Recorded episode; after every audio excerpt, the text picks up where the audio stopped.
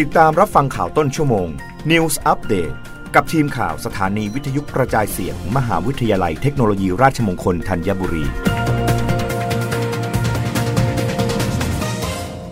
รับฟังข่าวต้นชั่วโมง โดยทีมข่าววิทยุราชมงคลธัญบุรีค่ะ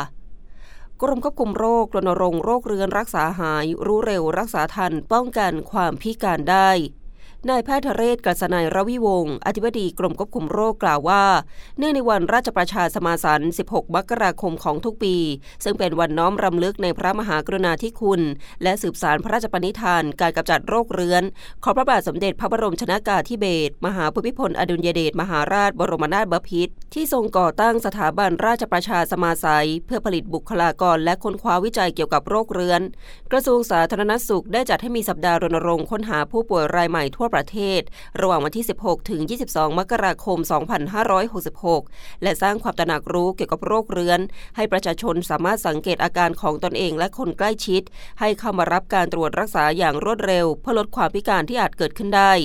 กิจกรรมรณรงค์วันราชประชาสมาสัยในปี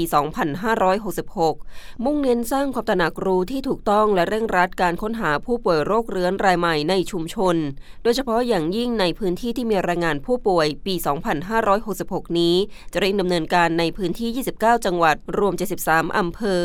ทางนี้ มูลนิธิราชประชาสมาสายในพระบรมราชูปถัมภ์จะให้การสนับสนุนค่าตอบแทนการค้นหาผู้ป่วยโรคเรื้อนรายใหม่